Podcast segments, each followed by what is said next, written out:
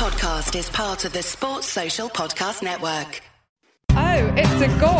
Who got the assist? Who got the assist?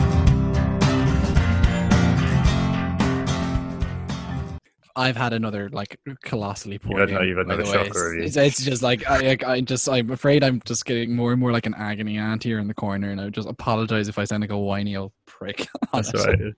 Like, I'm doing my best to put a positive spin, but it's kind of like I just don't know. okay. Yeah, you got a whole new game week tomorrow, so good. Let's go. Hello, so it's all back. It's here, and it's accompanied by simulated crowd noise and Neal Maupay being a cock. Anyway, here we are. Yep, uh, a lightning Monday night edition as we smash out a pod with a shelf life of less than 24 hours. Yikes, uh, due to the tight turnaround, and of course, Father's Day yesterday. Unfortunately, something came up for Nick at short notice, so it's just Anthony and I today. You're right, sir. What's going on? All right, Tom. Another uh, shocking game week for me. So it's good to know that the world may have changed and everyone may be at a standstill, but my FPL team is still absolutely crap. So yeah, all good though. Oh god, yeah. so make it through, make it through this, and then tomorrow it's a whole new game week, and hopefully the narrative could be changed. Just say we are who got the assist. You can find us on Twitter at WGTA underscore FPL for me, at WGTA underscore Nick for Nick, incredibly enough, and at FPL Stag for Stag slash Anthony, as we call him. We're also on Instagram, WGTA.FPL. So what's on today's pod, Anthony? So as you say, Tom, it's going to be a quick turnaround. So we're going to just bash through the the main questions that are on people's minds as they're putting together often wildcard teams. Actually, so we're going to start off with the market forces, which is our new structure for the pod, and then we're going to review some of the key issues that we've seen crop up through questions and just through you know the obvious of like watching the games. Then we'll look at our own game week thirty one teams, and we'll deal with all of the listener questions. Excellent, excellent. Um, yeah, I mean, uh, this was billed initially as being Nick's Wild Cup. Unfortunately, due to Nick not being around, um, we're going to kind of do a slight different spin, obviously, to make sense. So I think we're going to say what Nick's done around, as Anthony said, looking into some key picks for um, the upcoming game week and, and going forward as, as well, indeed. Dare I say it, though, we should start with the game week reviews. it's a bit frustrating for me, but I think given by how you're looking tonight, uh, a bit even more frustrating for you. Uh, how did it go? Swimmingly. Um, yeah, I'm seeing. I saw someone in our Slack group chat say that they had 101 points and they were feeling disappointed. Oh, I have 70. Um, you know, it's it's a case really of the good, the bad, and the ugly, and I have picked out some good. Um, so bearing in mind that this was not like I don't have a wild card, so continuity was the main consideration in my own picks. So I kept Trent Alexander-Arnold. I, I never thought about selling him, but it's a positive that I didn't sell him. Um, I had Matt Doherty. I already had him in my team, but he did well, and that was, you know, from an FPL perspective, he performed pretty much perfectly, wasn't it? An assist, clean sheet, three baps. Thank you very much. And I did keep Kevin De Bruyne. Um, there were drafts where I had considered Mahrez, who outscored him instead, but at least I kept Kevin De Bruyne. So at least I did that. And I also uh, Raul Jimenez still in my squad. That's great. The bad, um, good old Irishman Egan, the only Sheffield United defender I had. So of course I was mullered by not having a triple or double up. And then he went and got sent off, and obviously he gets all the goal conceded bits as well. So three points for him. That was crap. Had Oh. Leno six points. You get well soon, Mr. Leno, but of course that wasn't great. Uh, Jack Grealish, probably the only player that I picked due to peer pressure that was in my squad, and he was um, disappointing. Um, of course, you have to keep Mo Salah, don't you? You know, he's the best player in the division, highest score. Yeah, he didn't play. And uh, Mason Mount, I was like, great, what a great player to have. Like, look, I really like uh, Pulisic. Like, you know, he's probably my favorite player in that team, but you know, I just can't be sure he's going to play. So I picked Mount. Pulisic comes on, scores, whatever. He's probably going to be in the team for the next month. And of course, then that was just the bad. The ugly is, of course, that I captained uh, Pierre-Emerick instead of KDB. Uh, that was what 20 point swing or something like that. The Brighton fixture looked good, and look, I wouldn't have expected such an insipid performance, even though over the last like 15 years I've become conditioned to expect the worst from Arsenal and get worse than that. Uh, look, it was a good pick on paper. He had the second highest XG underachievement of the whole game week, seven shots against Brighton, Grant, but still, I should just not, not, not, not, not trust Arsenal. Their attitude is appalling. They got distracted by the Leno incident. Okay, fair enough. There's an aspect of that, but at the end of the day, they were more worried about winding up Neal Maupay, who ended up winding them up in the end. And I didn't have Man United cover, and I, this is my plan is to rectify. But of course, I'm not having Fernandes meant I missed a few points too. But I, I could live with that if it wasn't for all the other bits. But look, just one of these things, folks. These things happen. Tom, tell us about your better game week. Gladly, I think, just to make everyone feel a bit better about their lives after hearing that. I got a 97, um, which is a bit awkward, actually. It's not as bad as getting a 99 or a 98 because it's not as kind of clutching as closely. But I mean, after 65 from seven after Wednesday night, I was thinking, you know what, the 100's probably on here. And then 32 from 11, just lol. Really just lol. I mean, when the right was Sterling, he scored the first goal, or the opening goal of the uh, Premier League restarts. I was like, yeah, come on, it's going to be a good game week. And then you know, De Bruyne got the penalty, got the assist, and then uh, Kun Aguero fluffed when he was through on goal, hit the post, and that went to Foden. That would have been the Sterling assist. And, you know, it just for whatever reason after that it just it didn't really work out for me i mean there was a, the matt d assist which is another high point but you know punts like Pukki didn't really work out. Aubameyang, as has been mentioned, didn't do anything. Grealish was basically as useful as, as a rotten fish, and you know, Alexander Arnold, the only high point. You know, Sheffield United being slapped really didn't help things either um, against Newcastle. All these events transpired, which meant I ended up not getting the 100. But obviously, there's always someone worse off than you. And uh, you being there, Anthony, has uh, uh, makes me feel slightly better about my lot. Yeah, it was a colossally poor showing for Irish defenders, really, because it was poor Enda Stevens who uh, set up that first goal for Saint-Maximin as well by missing his clearance. So uh, a poor showing all in all for Team Ireland there at Sheffield, but such is the way. Not good, not good. Um, but one man did do very well is Nick. Um, he got 116, um, which is pretty damn good considering he also captained Aubameyang. So captain blank and still 116 points. Um, he says it's nice to be in the 100 club, but can't help but feel there was a little bit of missed opportunity for a further explosive score going from 23 points from triple Sheffield United in the first game to zero in the second game. Thanks for John Egan. He looked like he's in a ghost after the second red card. I'm not going to keep doing it. Um, but yeah, basically he had Leno as well. And basically, I think it was just due to having Mahrez in this game that really kind of pushed him forward. When he first messaged us, he was he was feeling a little bit sort of negative about how, how it had all gone. And it just completely turned around for him, as we said, through that Mahrez uh, return. But players like Jimenez also did the job for him um, as did only Aguero. Um, so two assists from not very long on the pitch, from 50 minutes on the on the pitch. It's not too bad at all. There we go. So, on the back of that tumultuous uh, double game week, obviously there were some very high scores in the community. Congratulations for those people who absolutely smashed it. Um, we are going to go on to the market forces to see what's going on and how things are uh, reacting. Um, obviously, at the time of recording, it is Monday night. Uh, so, a lot of this would have already kind of been reactions to the weekend's action, right, Anthony? Yeah, there's uh, absolutely, and I, I guess what I wouldn't say there's any surprises in here, and that's maybe that's interesting in and of itself in one way, but in another, it isn't. And I think, look, it's something that we would have expected that there was a lot of selection that were made pretty much ahead of the double game income with nothing else in mind. And so it's not surprising that players with good fixtures, the likes of Marcus Rashford and Raul Jimenez and Bruno Fernandes, are leading the charge in terms of transfers in, along with Matt Doherty there amongst defenders.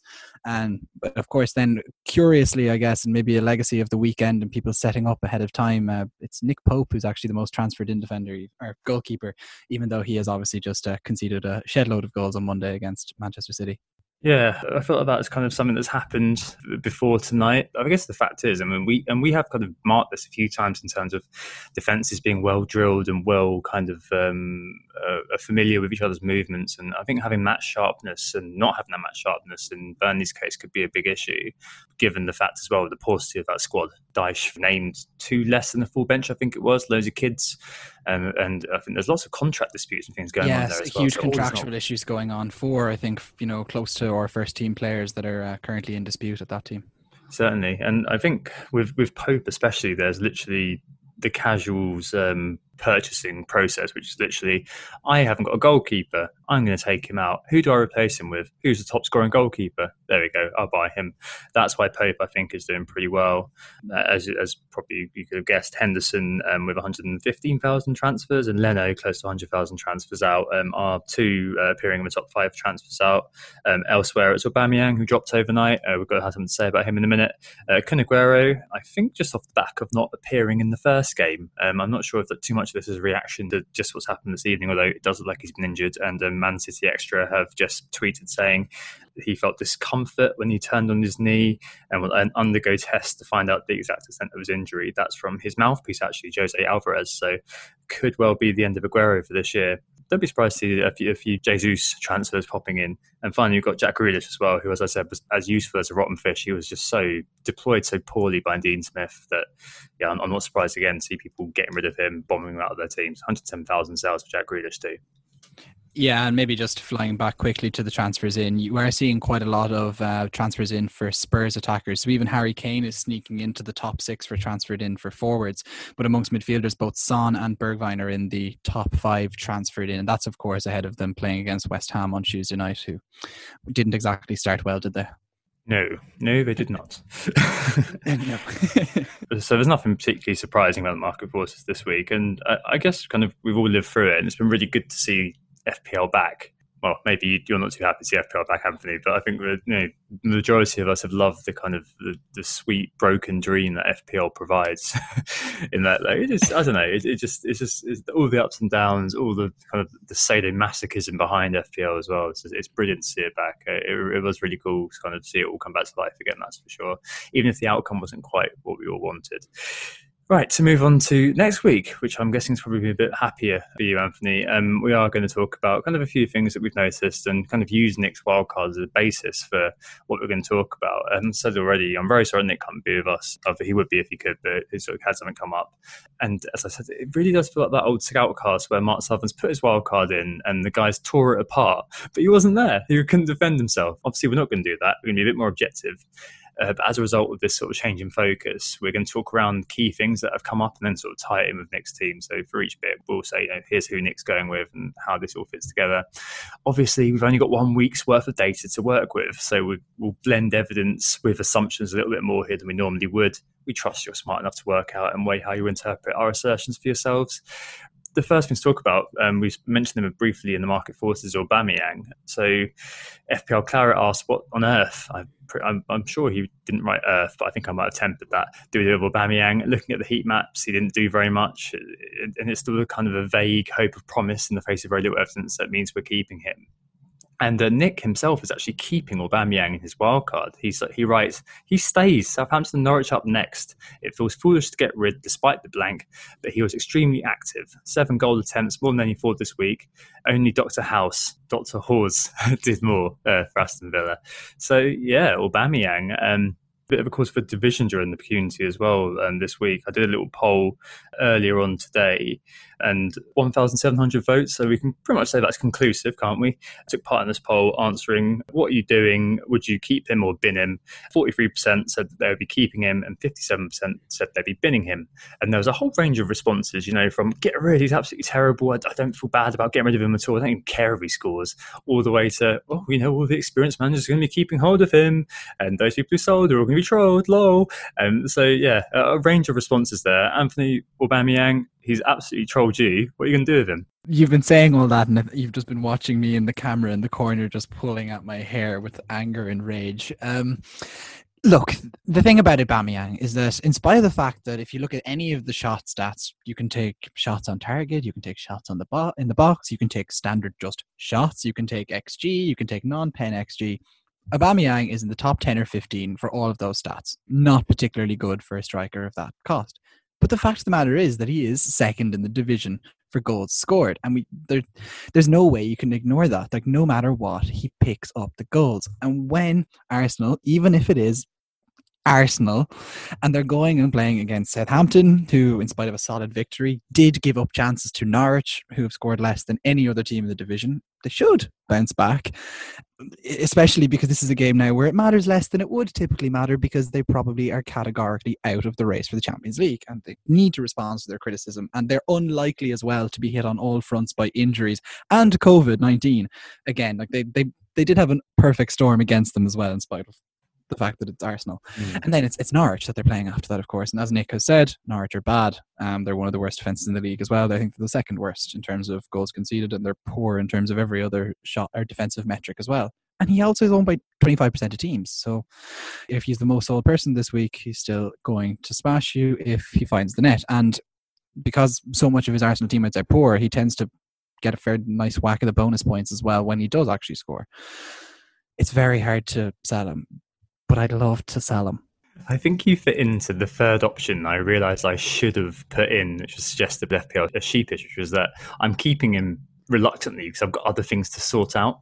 You know, you said you've got United to kind of deal with. You know, you've got Leno, Egan, all these people. They've all got other things to sort out. So Aubameyang just stays, and then. But if you had nothing better to do, maybe two free transfers, you'd be like, yeah, he's gone regardless. Well, honestly, um, he he may fund like some sort of minus eight, like tear up balls to the wall.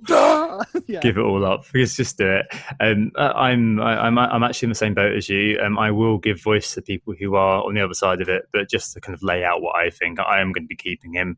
He does have the two good games there is an element of fear, of course. How many times have we seen "But I kept the faith and was rewarded" uh, happen as, as, a gloaty sort of tweet once your guy scores after everyone's sold? Uh, there's a few counterfactuals I think with Aubameyang that are worth bearing in mind. So if he was to score this week, obviously this would be a moot point. His stats for this game week, as we've cited, are really, really good. Like he topped basically all the measures. I think maybe the City players may have boshed them off a little bit. Um, but I mean, all of these numbers would have been used as a way of pushing him forward as an option by lots of accounts um, and by lots of people in, in the social sphere if he wasn't already widely owned. And um, that's definitely true. Um, I mean, watching the games, yeah, it, it wasn't that lots of the attempts weren't the best quality attempts, that's for sure.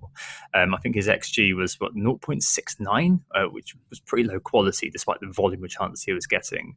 And I also saw there's a few reservations about the fixture pile up and don't understand where they're coming from. They seem to be a case of kind of confirming your biases around a player. Like as a sidebar, I just I hate the rotation argument in general without knowing the result. Even though we saw that tonight with Man City, like it's it's similar to my disdain during the season. Like I just think spouting truisms just isn't isn't and isn't value because you're basically you're saying, oh yeah, this player could be rotated. Well, that's the same to me as basically saying Mo Salah's good FPL asset. Like, it's basically obvious. Like, it doesn't add anything. Like, look, like water is wet, but like, sorry to cut you through, but like, the fact of the matter is, is that like Southampton and Norwich are going to have to rotate as well. And to be perfectly honest with you, the idea of Aubameyang coming up against some second second tier Norwich defender in two games' time is frankly terrifying. The idea of Arsenal, who do have a better bench than Southampton or Southampton or Norwich, they, are going to be able to create chances against a fatigued team. So maybe rest and rotation is going to feed in his favor. It's just the, like there is an element of you can use rest and rotation to beat whatever argument you want for the next few game weeks. Like that is how this this game is going to be set up, and I feel like that the divisive nature of FPL commentary, where it is effectively who do you own, who do you not own, and therefore you will make your arguments thusly, is going to be kind of exacerbated by that particular facet of the world we live in right now. Exactly. I mean, one of the best ways to look at this, if you if you do want to look into it, is just to look at the last two Christmases on transfer market because you've got a similarly condensed time frame, and you know, in Aubameyang's case, he started every game over Christmas. Um, so, I mean, there are, there are also kind of a few bits and pieces that about Aubameyang as well. That the element of resulting. Um, so, obviously, a few pods this week I've noticed have gone onto my behavioural science patch. Get off, guys, get off. Um, but I've spoken about this in the past, like judging the decision process quality wise outcome outcome rather than the thinking that went into it. Like I do think it was a it was a logical pick to put Aubameyang in for the reasons I spoke about last week. But it's important to note, of course, that I'm just confirming my own biases here too. The points that I've made could be spun in the other direction, which I'm guessing is what people might be saying. So I said at the very beginning, if he scored, this would be a moot point it's obviously a very reasonable comeback that well he didn't score. Um, his stats did, as I mentioned, and the stats do look quite good. The analog ones do, but the stats can also say that he's wasteful. So he had all of those shots, as I mentioned, an XG of 0.69, despite the volume, just suggests that he's getting low quality. It's like the people who are celebrating the fact that they own Joelinton or Christian Pulisic now. Like you couldn't possibly have known he was going to play or to do play well. who, who owned Joelinton? Oh, there was somebody I saw on Twitter. Yeah, so it's literally one, right?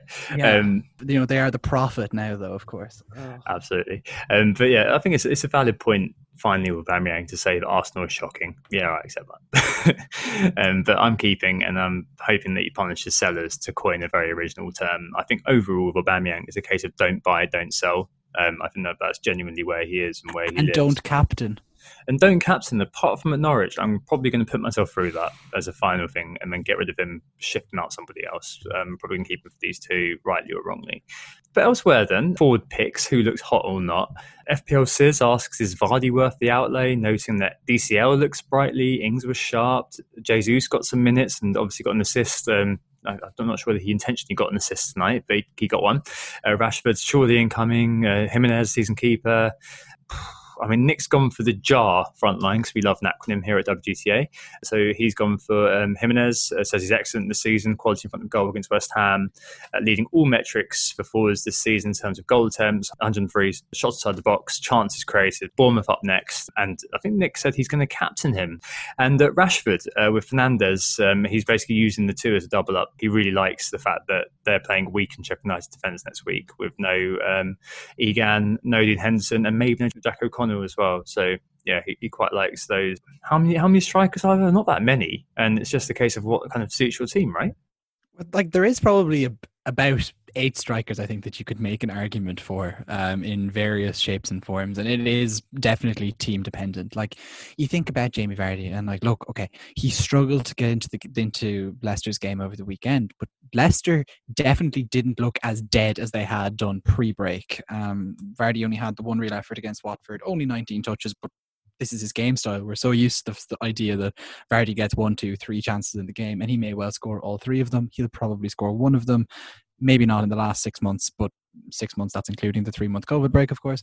So not since Christmas. Um, yeah. But look, brilliant player, and and Leicester's fixtures like after the Brighton game upcoming, they're they're playing a lot of these mid mid table on the beach teams that we've identified previously. Now, none of them had kind of the litmus tests required in the first game week back to kind of say whether they are on the beach or not, except for Burnley, who of course were pretty shocking. So maybe Palace and Everton are going to kind of fall into similar categories as well. So like Sis was asking about Vardy, is he worth the outlay? Possibly. It's just you're probably avoiding maybe an Aubameyang against in these pretty good fixtures, or saving money to put into the midfield where there's loads of choice. I don't mind Vardy. As you said, there's eight strikers you could make a case for owning, frankly. Um, I mean, Vardy's one goal to 100, isn't he? Uh, that's a case for motivation. Um, and just a third of his total have been against the top six in any given season. Admittedly, he only plays uh, Arsenal, who, let's face it, aren't top six club. Tottenham aren't top six club. And Spurs and Sheffield United, who are only nominally a top six club at this point um, towards the end of the season. Still, you know, could be pretty huge. And he's still got that kind of dead team ownership as we know, Rodgers has curtailed his movement. He's no longer pressing the flanks. He's just sticking to the central position and waiting for chances. So, I mean, it, he wasn't too hot, was he, against Watford? But if they do kind of sort it out, he could well be a very, valid option. He wasn't so. too hot, but I, I, just don't think it was that unusual of a performance, nevertheless, from him. And I thought that. Oh, Leicester, no, definitely not. And Leicester overall, whilst they struggled to really get the shots up, like they were, they had control of the game, but they weren't necessarily getting shots in until I think their first shot on target was like the 75th or something. Um, but even still, you, I didn't necessarily think there was a huge amount of thing discouragement from that, apart from the fact that Vardy didn't, of course, score. Um, looking at look the other strikers that are there, DCL he did look sprightly, that's as much as you can ask against Liverpool. Like the fact of the matter is, is most strikers, if they look sprightly against Liverpool, that's been a pretty good performance for them all this season. Um, it's Norwich next as well for him, and like it's tempting for if you have if you have him in your team, for for example, if you're one of the people who are wildcarding right now, you'd be it would be very tempted to keep him, give him his price, and you have him already. And Everton were Everton motivated for the derby itself that they played reasonably well against Liverpool yeah, or, right one, yeah. they were quite good, or are they actually motivated? Like they were a team that we, you and I, had identified pre-return of football as a side that maybe would play well because there was no pressure, because that's a typical Everton thing to do, and we saw that last season. And yeah. I'm wondering, is you know the prophecy now going to come through? And like Norwich is a pretty good game to have them for. Yeah, I think so. Um, I mean, I've seen a, a, a few people, and I've been thinking about this myself. Uh, think about captaining uh, Calvert Lewin or maybe captaining Richarlison against Norwich. I think that, that's a great outside shout, given how bad they looked um, and they hate Richarlison stack. And, yeah, I mean, eyes eyes widen here in the background, like Richarlison. I know, uh, but, but Calvert Lewin himself, sixty six percent of his goals have come under Ancelotti, so you know, things have really turned around. Um, and the last five games, I think, including and including this game, all of his shots been the box, um, and he's got pretty decent next year as well. Uh, Six point five million. That's a pretty ridiculous price if he can continue the form that he was showing. As you said, Liverpool solid. That game was uh, kind of petered out, didn't it? In the sixtieth minute, seventieth minute. I just I said to someone, "Oh, that's going to be nil nil," um, kind of after fifty eight minutes, and so it proved. Um, yeah. I, I think for his value, 6.5 million is just great. And if you have your designs on like midfielders, like we're going to mention in a minute, um, then DCL is the man to own. Um, without rehashing last week's pod too much, there's a few other options. So um, obviously Jimenez, the postman, um, he actually has exceeded last season's goal return uh, with a strike versus West Ham, which is 14th. He scored 13 last season, and he's just so template uh, but that's for a reason, as you heard Nick's captaining him. And uh, yeah, you know, likes Danny Ings, um, again, reminding us of his potency against Norwich. Got a very up and down sort of fixture list, but the epitome of a talisman, him. And Marcus Rashford, who is now being brought in by a lot of people. I think he was top of market forces, wasn't he? A lot of disgruntled Aubameyang owners going straight to him. So with every passing week, there will be a greater threat um, of him returning. Uh, yeah, he's up to 15.5% ownership now. So he was at 9.6% not very long ago. So you, you can see the only thing already creeping. Um, but Talisman returning from injury, he is their top scorer. And a good bonus hog as well is a good little stat that I noted. So he got before the game against Tottenham in, over his last five games, he's recorded 26 bonus points in 23 games, so 1.1 bonus per game. So basically, you're looking at a player who starts with an extra point. Pretty damn cool. I, I think I'm looking at Rashford at some point, uh, maybe after Aubameyang plays Norwich it's just uh, it's just an interesting time, isn't it? Especially with, with, so many of those strikers floating around. This is it. Like not to pull us back and forward a bit, but like the thing with Calvert Lewin, for example, is he's a bit like Raul Jimenez in that he does present uh, a threat as both a goal scorer and as someone who can provide assists to his teammates. Usually Richarlison, in fairness, um, and that's what's you know perhaps what's so interesting about him. And then Danny Ings is somebody I think that we all three of us perhaps overlooked on the last podcast. Um, yeah. Look, I'll happily hold my hands up on that one. Um, but like he had 42 touches at the weekend, um, five shots, one goal, one assist. That's a pretty good return, and he has nothing to fear in his next two games against Arsenal, especially who no longer have Leno, and uh, Watford, who haven't been great defensively all season. They tend to concede at least one goal per game. They've only, I think, nine clean sheets all season, something like that. Hmm. Oh, so many options, so little time. It really does depend on your team, but you'll definitely find what you need within the conversation of the guys we've just spoken about.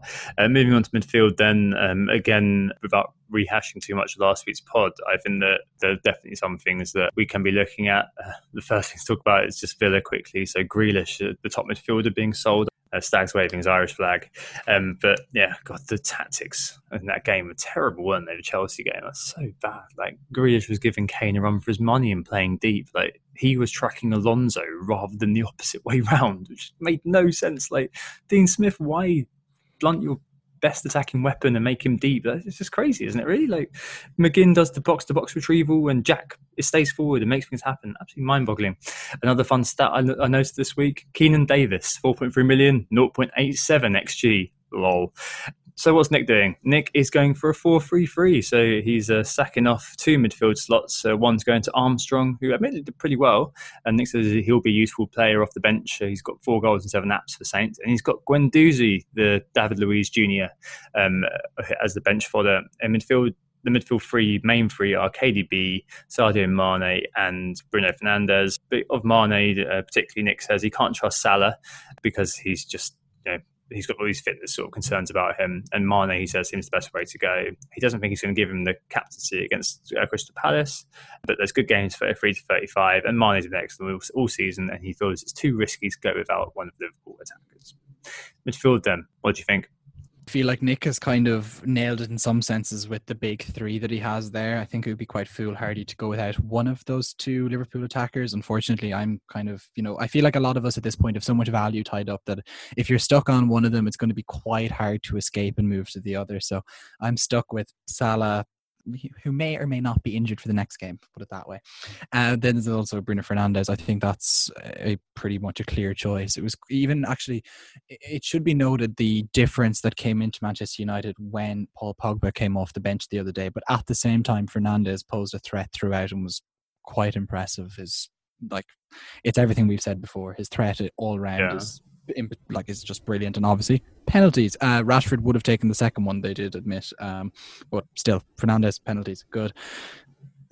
This is the thing, isn't it? I think uh, in the midfield there are so many good options. Again, you have the likes of Son, who hasn't necessarily come up in the discussion so far, but who, of course, could do particularly well for Spurs as they have a lot of important games coming up. There are quite a lot of enabler kind of mid-price midfielders at Chelsea, the likes of Pulisic and Mount, that we haven't discussed yet. Yeah, I'm I'm very glad that the hamburger pick Mount didn't come through because that would have been absolutely terrible after I completely destroyed him on the pod last week. Like I think there was one moment in the first half where I was I literally jumped up um, and was about to go and hide behind the sofa, but luckily Nyland with a fantastic save. I mean, yeah, as you said, there's again quite a few options. Uh, Man United in general, um, you could feasibly make a case that in all three of the midfield options that are available there in Bruno, Pogba, and maybe lazy man Martial. Um, Bruno, as you said, yeah, just looking pretty damn good. I think he's kind of moved into the Jimenez sort of postman of FPL bracket. I think he got 0.86 xG against Spurs, but obviously not with him five of that came as a penalty. But nonetheless, five shots at goal, three on target, and 0.22 XA, which is pretty good. And Pogba came on, looked pretty good, as you said, for 20, 20 minutes he got. There's one particular very, very nice pass out to the side. And uh, it's worth noting that in terms of Man United's fixtures that remain, they're all pretty damn good. Um, Sheffield United normally would be a bit worrying. However, Sheffield United don't have Dean Henderson uh, or Johnny. And I think before Newcastle, Man United were the only team to put three more, three or more goals past Sheffield United, which is testament probably to how important uh, Dean, Dean, Henderson is to them. But none of the teams that they face, apart from uh, Leicester on the final day, are currently in the top six towards the end. Last season, uh, Pogba 18 to 27, when again they played none of the top teams. He scored 95 points in 10 games back then. So there's definitely the potential uh, for him to do something, especially with the catalyst that is Bruno Fernandes. Elsewhere, Anthony Martial, I just forgot he's on the field to be honest. He's just not a player who's going to benefit from a Mourinho game. And I think that that may keep him as a quiet sort of asset. Like in that sort of game with a world Mourinho team, you need to work hard to find spaces and to get those chances. Martial isn't going to do that. But against those sorts of teams they've got coming up, he could well be a nice little kind of dark horse third United pick. That said, though, probably that space goes to Rashford alongside Bruno and maybe one of the defenders, right? Um, with Pogba being a bit more of an outside pick. But yeah, quite a lot of interest there as well, especially in terms of who Pogba's going to replace. Is it going to be Fred? Is it going to be McTom? We just don't know. Yeah, and like we haven't even discussed um, the other Man City picks, like Riyad Mahrez, who of course ends up stealing the show in the double game week. And you know we're quickly brushing over the fact that he's had such a good game week, but the fact of the matter is he's one of the very few players who've scored over 15 points uh, multiple times this season. Yeah, and he's done it three times now. Uh, so like really, really remarkable kind of stuff from him, and he just keeps continually a differential as well because of the fear that comes with him, and maybe it's it's just so hard to predict that City team. Maybe Nicola Pepe is kind of in a similar kind of category to him that there's a huge ceiling there, but the disappointments are so so disappointing. Yeah, absolutely. Um, we could just keep going on about this forever, couldn't we? You know, the likes of Son, as you mentioned, Bergwijn, the only one of the only guys you can do two emojis for to note their name. Um, also great at PSV. He was really good on FIFA, but I imagine him being interchanged for Lucas. Uh, there's one there's one differential I want to mention, Pulisic. Um, so obviously he came off the bench and scored, and I know he's burned a lot of people in the past, but his movement did look very good, and he scored, took his goal well. Um, Lampard um, afterwards praised him, said he was looking hungry, uh, which is a very very good sign. Um, I think there was definitely an element of kind of that personal motivation we spoke about last week and the week before about him. And a lot of the fixtures for Chelsea are pretty good. Plus, there's a really kind of kind price point there. I think the ownership as well is going to be pretty damn low. 3.8% owned at 6.9 million. Yeah, that's not bad at all. Um, could be one of those sort of powerful differentials you could use. And I know that words could affect some people this week. Anything else? Nah, like it's, it's as we say, we could really go around laps forever on midfielders. There's there are so many good choices, and I think it is that once you have your one Liverpool one, I think a minimum Bruno Fernandes and possibly a second United player to you know to capitalize on their fixtures, and from there, I think you need to kind of start considering differentials if you're not too happy with how you're doing. So you yeah. like basically we've identified them. You, there's nothing yeah. bad.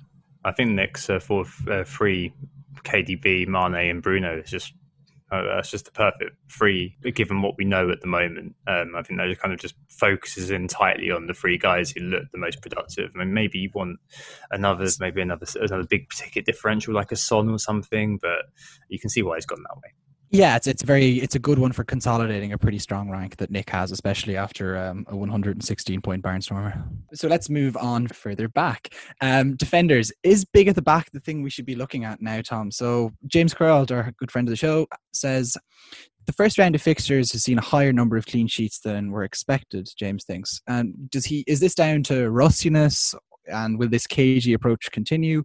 Or should we be looking? So that does that mean we should be looking at defenders from the likes of Wolves, United, City, Chelsea, Everton, just the big teams basically that we can fit in to try and capitalize on this? Maybe earlier in the season, the budget defenders were the way to go, especially I guess Sheffield United incarnate on that, but perhaps those that is starting to change in the first instance, we were looking at players coming back to fitness, we're looking at players coming back to a sense of match sharpness, and especially in the first half, like I think it, it just became a bit of a running joke after a while. It's going to be nil nil at half time no matter what. So there's no point in watching the first half. Just come back and watch the final kind of half an hour because that's where the action lies. I don't know. I, this cagey approach, I think, is, is a mixture of two things. One is the lack of intensity. I think we saw the average number of challenges went down in the Bundesliga between pre and post restart, didn't it? So, we did, yeah. And we also saw the clean sheets go up like this as well. Yeah, exactly. And I mean, at the moment, we, we haven't got too much data to run with.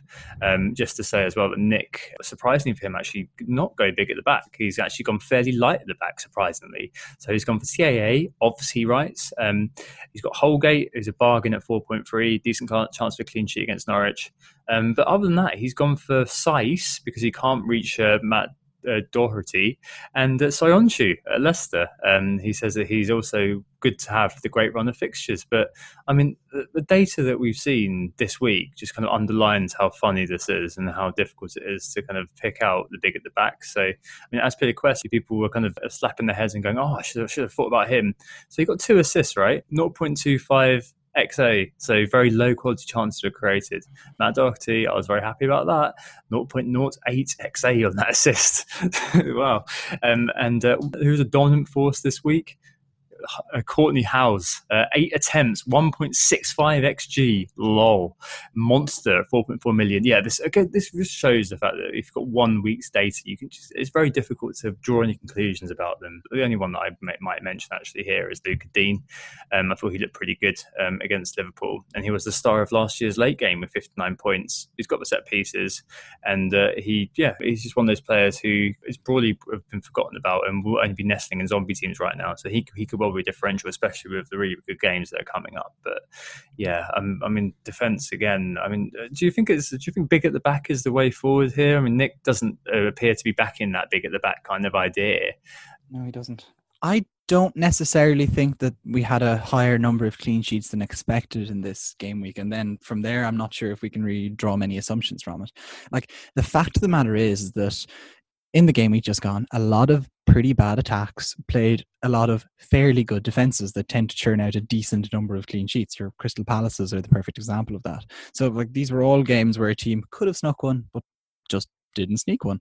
And so I wouldn't read a huge amount into the fact that there were as many clean sheets here. But I, what I do think is that just because of the uh, the richness and of choice, especially in midfield and especially amongst premium midfielders, and because we all have to put seven odd million into Trent Alexander Arnold, I don't necessarily think that we can afford to be big at the back if we want to gain the advantages that there are going forward. So like look you can buy into some of the good defenses quite cheaply as well especially wolves for example sheffield united and burnley who of course have had such a bad game against city but who across this season have been quite strong that once you have your trent and let's say doherty or another elite defender maybe a um, harry maguire might be a pretty good choice given his fixture run and his yeah his, th- his threat to goal, I have him as well in my team. His threat to goal is there all the time too. It just hasn't necessarily been realised over the course of his time at United so far. Yep. Um, there are some there are so many good options there that I don't think you need to go big at the back. Uh, Digne is an interesting choice there that you could have, but yeah, uh, I think I think with with Nick, I think that he's maybe a little bit light. He's a little bit lighter than I would have gotten the wild card, put it that way. But Nick's doing yeah. better than me, and he's done better than me for the last couple of years. So what do I know, huh? Um, yeah, uh, and the final thing is goalkeepers. Um, so Fabulous asks, what do we do with Leno? Um, Nick goes for Pope and Emmy uh, Martinez, that is, not Buendia. And he says bugger all in his email, which pretty much says it all. It's, as we say every time, really kind of straightforward subjects. I just say spend as little as possible. Um, what you can do with Leno, who you can replace him with? Do you have a bench keeper that you can that you can bring in? Yeah, like look, I'm perfect example of this. Like I have Alex McCarthy. I I'm not in any rush to uh, swap things up. There are so many bigger fires in my crap team. Um, but like, look, if if it's it, it's a serious injury, it seems to Leno, so you're probably going to need to replace him. If you don't have a good sub, get another keeper. if you can get by and you have more important moves, do them. So it's team yep. Dependent yeah, I'm rolling with Alex McCarthy as well, just for this game week. Uh, incredibly, after fears that he would have been dropped, he showed up and got a clean sheet. And um, I mean, it is Arsenal, so and it is Aubameyang, and we have talked up Aubameyang, so I guess we're just kind of insuring ourselves against that eventual blank and hoping for a clean sheet somewhere. Who knows? So next team then is uh, Pope Martinez in goal. At the back, it's TAA, Holgate, Saiss, Soyuncu, and Jack Robinson is a 4.0 filler. Uh, in midfield, it's Kevin De Bruyne, Sadio Mane, Bruno Fernandes, Armstrong, and Guendouzi. And up front, it's the jar. It's Jimenez, Aubameyang, and Rashford. Uh, so yeah, a, a, fairly strong team there. Um, and Alan um, FPL Toddler asks us about this as well. He says that you know all, all wildcard teams are looking pretty similar right now. I mean, with all due respect to Nick, this is probably an incredibly template wildcard team as things stand so he asked, what picks would you make that may not necessarily feature in everybody else's wildcard? He asked about free hit picks in terms of the wildcard, but I think this works both ways. Like, what differentials would we go for? Because I mean, if Nick was here, I'd, I'd ask him what differentials you think there are there, and I'm sure he'd say the whole team is differential because he's clever like that. But what what are there any differentials that we would throw in if we were making the wildcards um, at the moment? I, I think I've I've tried to identify three. I've maybe focused more on people who are free hitting, who are obviously a vast minority, but we'll move forward anyway. Uh, Jamie Vardy is certainly one of them. We've discussed him already previously. Brighton this weekend, no fixtures to fear with a player of his quality. He will get his chances, and I think just overall that Leicester team are replenished, and I I don't see his drought, which is not been a full drought, but close to a full drought since uh, sometime around Christmas. I don't expect to continue. Uh, Ismaila Sarr, who is a player that I've always been a big fan of, um, away to Burnley this weekend, and then Watford fighting there for their survival. Of course, have plenty to play for, and in both a personal and a team sense. Um, he had a good chance against Leicester at the weekend, saved well by Kasper Schmeichel, and he also provided quite a lot of great crosses to uh, nobody effectively. Um, but look, I think that um, as we've already seen with him against Liverpool and in a few other games this season, he has quite a high ceiling, perhaps on the Pulisic uh, kind of trend there, but maybe more consistent minutes across this season and probably more important to his team. My other recommendation maybe is Matt Ritchie, and perhaps there's a bang of Monday morning quarterback or general fighting the last war to this pick, but okay, I'd accept that if you want to say that. Yeah. But he's out of position playing as a midfielder, corners, puts in lots of crosses, bit of a goal threat too, as we saw at the weekend. Just a good mm-hmm. player overall. Newcastle aren't exactly out of the woods yet in the relegation fight. Why not? Yeah, no, I get you. Uh, Matt Ritchie high scored last week for defenders 0.27 xG, 0.008. Um, 0.08, sorry, XA. So both those returns were utterly unexpected and probably were due to the red card. But, you know, as you say, he's out of position. So you've got to buy a ticket to win the lottery, don't you? So for yeah, I, I, think those make sense. Um, I've already been littering in my picks throughout this, um, so I'd probably be looking at the likes of Pulisic, um, looking at the likes of Lucas Digne, um, and probably be looking at. I mean, it's not really differential, is it? But I'd probably be looking at Marcus Rashford if I could. I completely concur with Nick putting him in. Um, but you know, as it stands, I'm, I'm, a bit surprised Nick hasn't gone with Calvert Lewin as well. I think that that would be yeah. I would say toss one. in toss in your Everton attackers. I think, um, given everything we've said all season, or in the last few weeks about uh, Everton perhaps being the team to watch, is nothing matters matters anymore. Yeah, certainly. And then I guess kind of, you know, I know you hate your man, Richarlison, but he's definitely kind of worth a mention there as well. Um, up front with uh, Calvert Lewin, obviously a bit of a luxury differential given the fact that they both kind of offer the same thing, uh, but Richarlison's more expensive and takes up one of those valuable kind of premium ish midfield spots. But again, could be a really, really good differential if you are on your free hit. Cool. All right. So hopefully that was useful to you in terms of you know picking your wildcard teams or picking your free hit teams. I promise next week we will get Nick on. Uh, sorry, on Thursday actually we will get Nick on to talk about his team in a bit more detail. Anyway, let's take a break there and we'll be back uh, to discuss uh, the mini league update actually before we take some questions. Who got the assist? Who got the assist? So we're back. Yes, it's time to look at the WGTA mini league. And um, as I'm not here, Anthony, because I can't pronounce Anthony properly. Um, would you mind looking at the mini league and telling us who's doing well? Thank you very much, Nicholas. Um, so there's been quite a lot of moving actually in our top 10, which we haven't obviously updated in quite some time. Um, 10th is uh, Declan Rinn, who's down from 5th. His team, Wesley Crushers, is on 1,898 points, which is enough on Live FPL to bring you to uh, about 17th in Ireland. He captained De Bruyne and picked up 98 points, but that wasn't enough given how much movement there was in the uh, the top 10 here to even hold fifth. So he's down to 10th. Uh, in ninth, it's FPL Lewis with return of the snag. 1,904 points, 109 points this week. Bench boosting as well with De Bruyne a captain.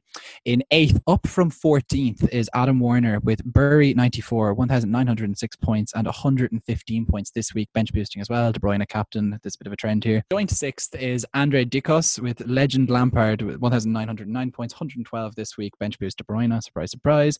In sixth, down from third, is Mark Bird, which all rhymes. Tweety Dreamers, 1,909 points, 95 this week with De Bruyne a captain. Up from eighth is Andreas Tangstrom with Syndicate tit spelt differently to how you might think it's spelt, uh, with 1,911 points, 116 this week of strong performance there. Bench boost and Sterling captain for a bit of variation. Down from second to a joint third is Luke Burgess, Lukewarm FC, 1,912 points, 84 only this week, which was almost as bad as me. Aguero captain, part of the reason for that. Uh, joint third as well with him is Jake Gallagher with Sheffield Wednesday with a CH. That's 1,912 points too. 83 this week. He free hitted and had Aguero captain, so that was a bit unfortunate. Up from 10th to second is Damir Defterevic with Dams 15, 1,919 points, 125 points this week. Um, he bench boosted and had De Bruyne. So Damir had uh, obviously a number of players who scored well there, aside from his uh, De Bruyne captaincy. He had Bruno Fernandes, he had Enda Stevens in there, who still had seven points in spite of his horror show. Lundstram, TAA, Ederson in goals, actually, 12 points. Uh, Jimenez, Aguero, Leno, Boly, Targett, and Norwood all providing returns as well um, on his bench boost. And up in first is Manu Jaravi. Uh, up from fourth, he his team, the Cop, 1,934 points. Game week points, 131. He bench boosted and he had uh, De Bruyne captain as well. He had Dean Henderson, Alexander Arnold, Lundstram, Egan, Grealish, Sterling, De Bruyne. He also had Mahrez, which is the key here. He had El Ghazi, Aubameyang, Jimenez. Leno, Pukki, Targett, and Boly to round out that team. So very strong performance there, and he's flying. Yeah, well done, MJ. Um, right, okay. Um, so moving on to the questions then this week, um, we've honed them down um, from the awful lot that we did get um, to just just uh, three or four this week. Uh, the first ones are kind of general takes. We're going to combine the, a couple together in terms of general takes. Um, so Jeremy Lewis says it looks like you know, all the top teams performed as we've said, minus Arsenal, of course. But are they a top team? Probably not. And the bottom teams didn't. Um, do you expect that to continue given their squad strength? Um, and should we be looking for players from top teams and throwing kind of these lower half talisman like uh, Jack uh, Grealish, Callum Wilson, Teemu Pukki out the window? And uh, regrets we've had a we've had a few can be rolled into this. So Martin H asks if there's any players we tipped before the restart we regret mentioning. So um, I think this is an interesting one because on podcasts normally what you do is you kind of keep rolling, you keep ploughing forward, and you never really look back and think that was an absolutely crap pick. What was I thinking? What was I saying? Why did I say that to people? I hope that people didn't didn't listen to me. However, I think that that's kind of uh, resulting as well. So that's, as I said earlier on with Aubameyang, kind of saying, you know what, okay, the outcome wasn't very good, therefore the decision making process was bad. That's not entirely true. I think for a lot of these picks, we, we do a lot of work in terms of kind of looking at them objectively to try to at least give you give them a mention, and we do push the onus back on you actively to try to make that analysis, make your decision for yourself that said, there is a couple of things that I probably would would kind of look at again. Anthony did you did mention one earlier on, which was that we all three of us, I think, neglected to look at Danny Ings. I think that you know we were too busy looking around, and maybe there's an element of the hamburger with Danny Ings. Maybe he did have kind of that beef patty over his face, and I just, just couldn't see that there was a bit a bit more there to be considered than there was. And uh, going for Pukki, I think maybe was a bit of a nostalgia pick, really. I mean, he should have got an assist. He really should have. Like Drmic just absolutely fluffed his lines. Uh, but that being said, I mean, Pukki hadn't scored an open play for an awfully long time. I think it was on election day, wasn't it? I saw a, a ridiculous uh, measure of time saying that that was the last time he scored a goal in open play. He scored two goals in 11. I think that that was probably a little bit too hopeful to think that Norwich would turn it around after all they had been crap. And uh, I think you know, even though there was time off, I just, I just don't, I think that was probably uh, just, just praying a bit more and doesn't really, isn't really normally what I, what I try to do. So I think maybe that was a bad one. And Jack Grealish as well felt like, again, it's very easy to say this in hindsight, but I mean, it just didn't work with them, and he, he kind of smacked of being that sort of that sort of pick that everyone makes over the double game week kind of periods. Um, for obvious reasons, he was a talisman, blah blah blah.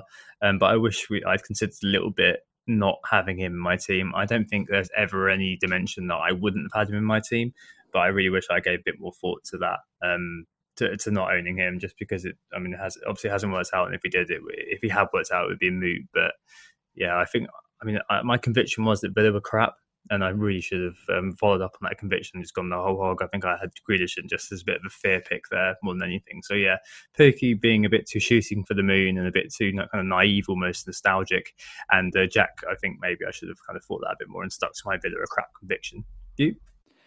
I think actually that maybe a trend that all of us showed in the last pod was that we weren't rough enough on bad teams. I think we all were optimistic for the likes of Villa, for the likes of Bournemouth, for the likes of Norwich, expecting that you mentioned Pukki, I mentioned Callum Wilson uh, last week as players that we thought, you know, could show something. And I just they, they just came they, they came out of the trap so disappointingly and it, I, I thought especially actually with Norwich and I said last week that Daniel Farke being seemingly a very strong tactical manager I expected that with time to prepare and with you know uh, the opportunity to keep his players fit etc that they could have been sharp and they could have been so much better and they just weren't. And it was it was very flat. And Bournemouth you kind of think with all steady Eddie that you just needed things to kind of turn around and you know maybe the switch you know the the end of a poor streak with poor momentum would help Bournemouth, and it just it just didn't.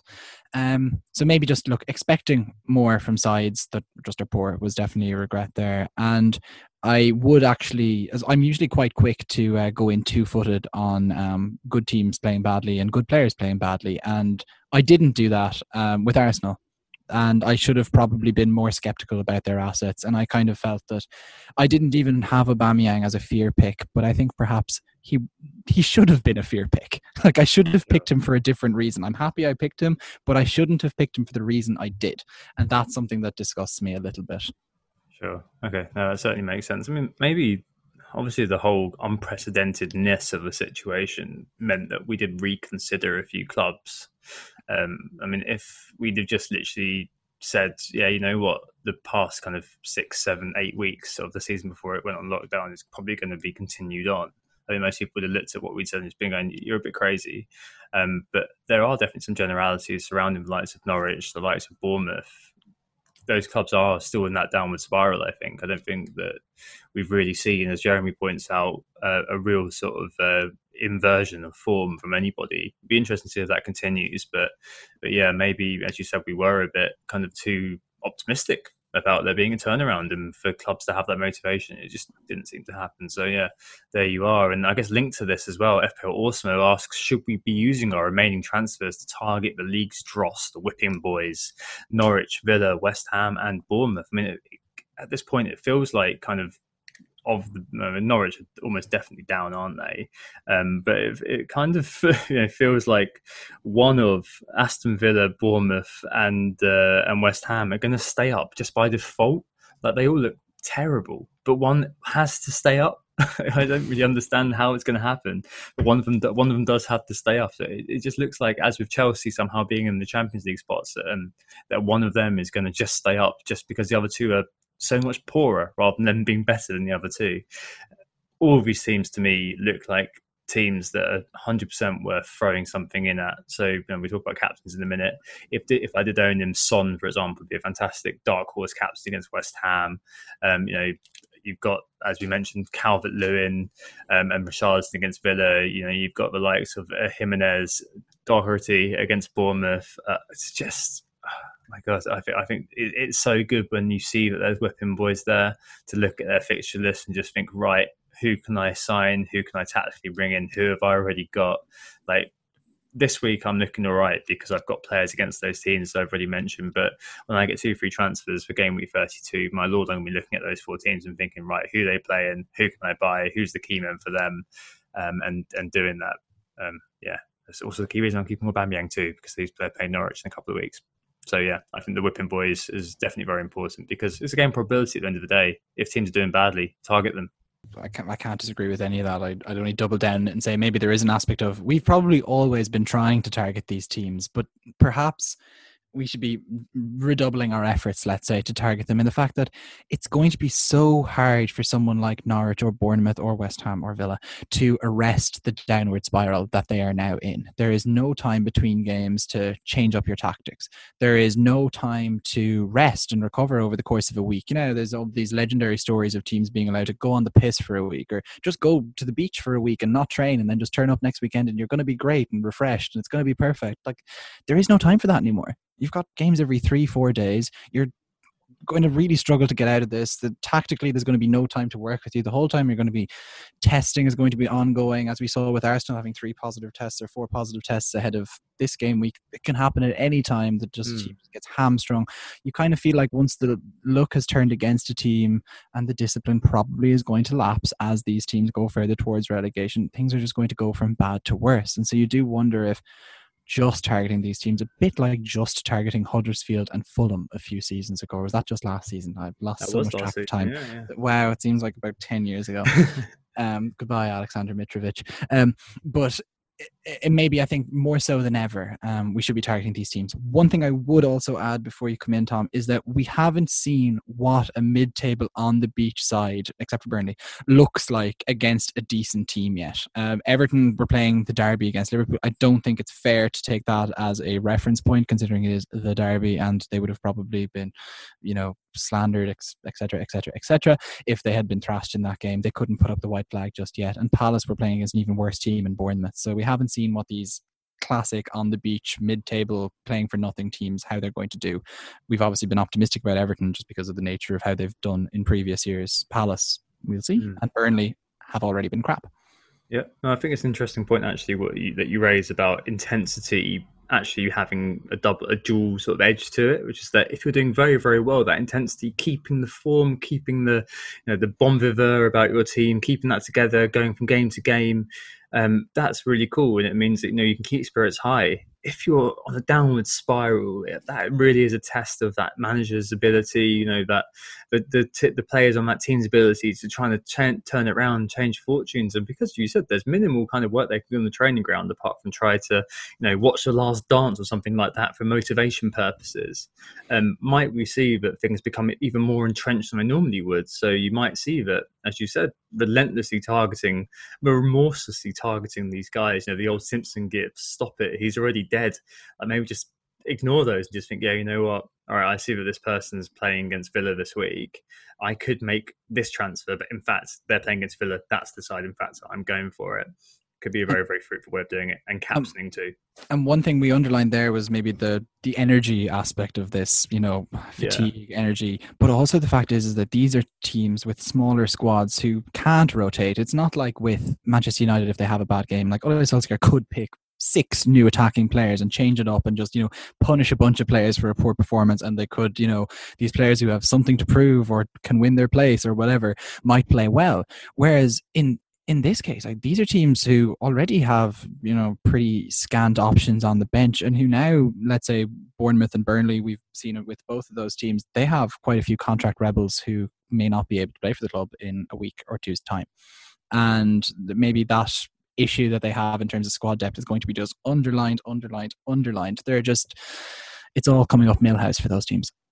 And maybe pivoting off that in terms of player or teams that we've kind of dumped on a little bit. Uh, Dempsey is asking about Saka, who was the bright spot in an otherwise disappointing Arsenal team uh, during this restart. So, like, is he worth retaining as your eighth attacking player, your first sub, your fourth slash fifth midfielder, depending on your uh, formation. I think so personally. Like he was pretty bright over the weekend, and the fact over the two games actually. And the fact of the matter is, is like, look, you're not wasting a transfer. He's pretty cheap. He's just taking up a space that Todd Cantwell or some other random player would be taking up anyway. But he actually might be able to provide something for you.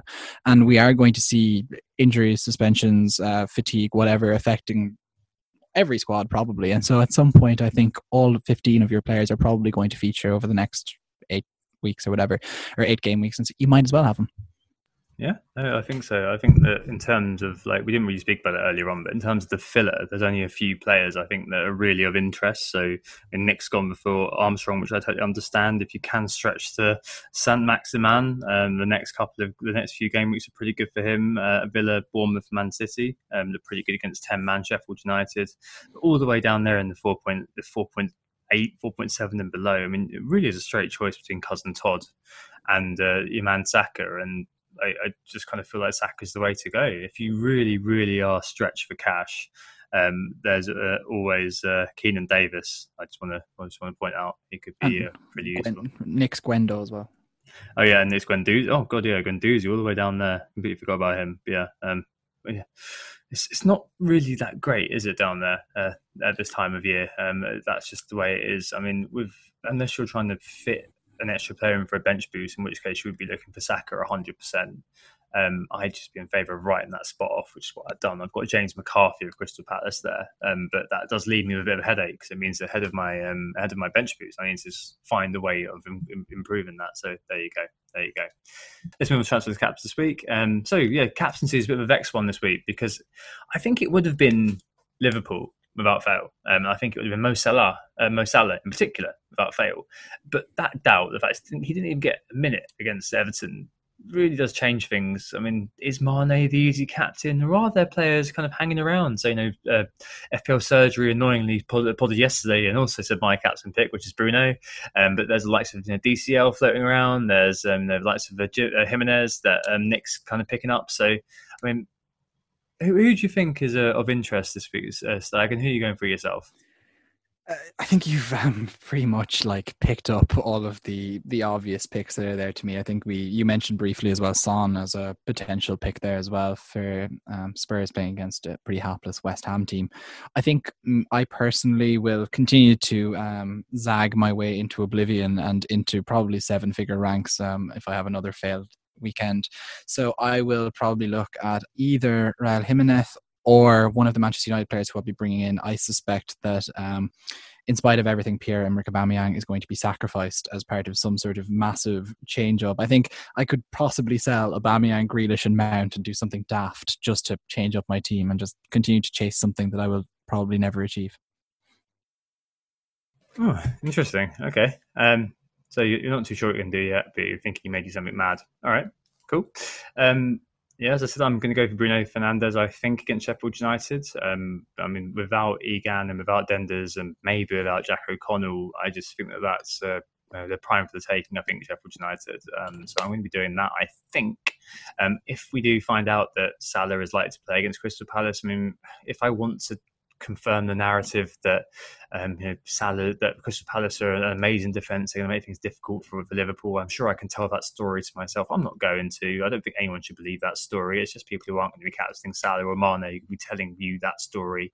Ignore that and focus on the upside, which is that I think that my pick is probably going to outscore. Um, but if, if Klopp does say that Salah's going to play, that's going to be quite a, that might that might change and I might end up uh, just being feared into captaining him and hoping that other people are then making the mistake of uh, going with the other captains. I mean, as I've said, as I said already, there are there are a few which are of interest. So you know, if we are going to be targeting those uh, crapper teams, uh, Nick's pick Jimenez and uh, Calvert Lewin are fantastic pickups. I just think that Bruno at the moment to the eye was probably the best player that I saw play this uh, over the course of this week's this weekend's games. And uh, I think that you know, he's got all sorts of avenues to points, so from the long shots to um, the penalties to all sorts of assists and bonus. So I mean, even even if he gets an assist, you're in Kevin De Bruyne sort of land where he's going to probably get at least one bonus point with that assist. So I'm probably going to go with Bruno and hope for a uh, for a de facto explosion, but I just don't know at this point. It could change, but yeah, it, it has been a Bruno, I think toss in as well the uh, defender captain options, I think, as well. Um, both Trent Alexander Arnold oh, and yeah, yeah. Matt Doherty, both playing against teams that struggle to score in Crystal Palace, who I think I'd be correct in saying have scored the least of any team in the division, maybe with only Norwich being the exception to that. So Trent could easily pick up a clean sheet there, and he's always, he, especially if you think that Salah or Mane or both are at risk in terms of minutes, then maybe Alexander Arnold is just your foil there and Matt Doherty, who look we've we've seen it before. Last weekend is a pretty good example of what he can do against a team. And Bournemouth were absolutely terrible. Will they bounce back? Perhaps. That's the question you need to ask yourself. Yeah, but Benteke is nailed to score against Liverpool, like without without fail. Like he's going to score in the 89th minute against Liverpool, uh, assisted by PVA, hundred percent. Cool. All right, that's a lot to speak. I think. Yep, it is indeed. So just to say who we were, we are who got the assist. Uh, Nick will be back on Thursday as well for another quick turnaround pod, just like this one. And the voting for the FCAs closed last week. There was quite a lot of us asking for votes over the last few weeks. So thank you so much to those of you who did support us via Twitter and through the online voting and the Instagram voting. Yeah, we've got nothing illuminating to add there except to say, obviously, I find it incredibly awkward looking for votes from people great to be nominated, but equally, I'm very glad that we can now focus on the pod and doing this sort of thing because I, I just can't handle that. It's just not for me. But in any case, um, looking forward to being back on Thursday for another quick turnaround. I'm now going to work until about two o'clock in the morning to, to get this out. So, yeah. Uh, in the meantime, hope see you with Game Week 31, and we'll speak to you very, very soon. Bye. Farewell. There we go. I think that was actually a good pod. I, I, can, I, I can never tell anymore. Oh, it's a goal. Who got the assist? Who got the assist?